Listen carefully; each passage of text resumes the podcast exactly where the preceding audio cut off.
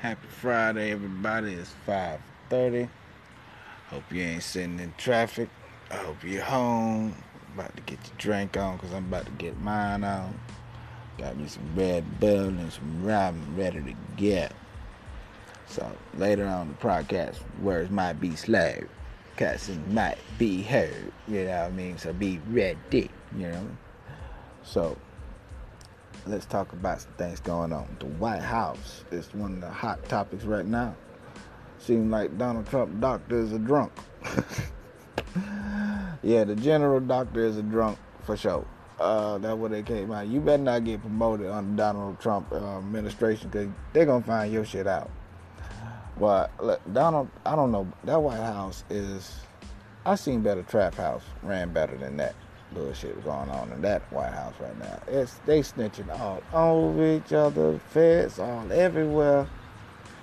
Well, you'll think he had a ton of cocaine with feds all around Donald Trump.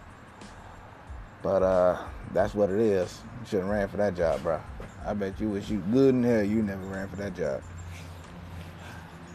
Uh, gotta know what you you're um, applying for, you know. You put the application in. You don't know. Feds on your ass now, bro.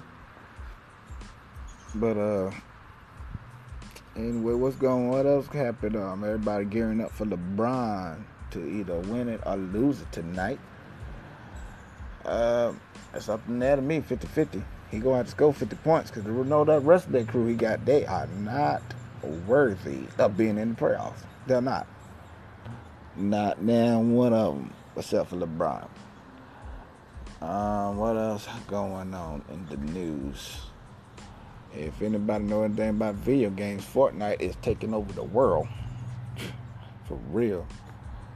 Um, and I'll be back with some more motivational um, news, uh, motivational details, and comedy and jokes. So I holla.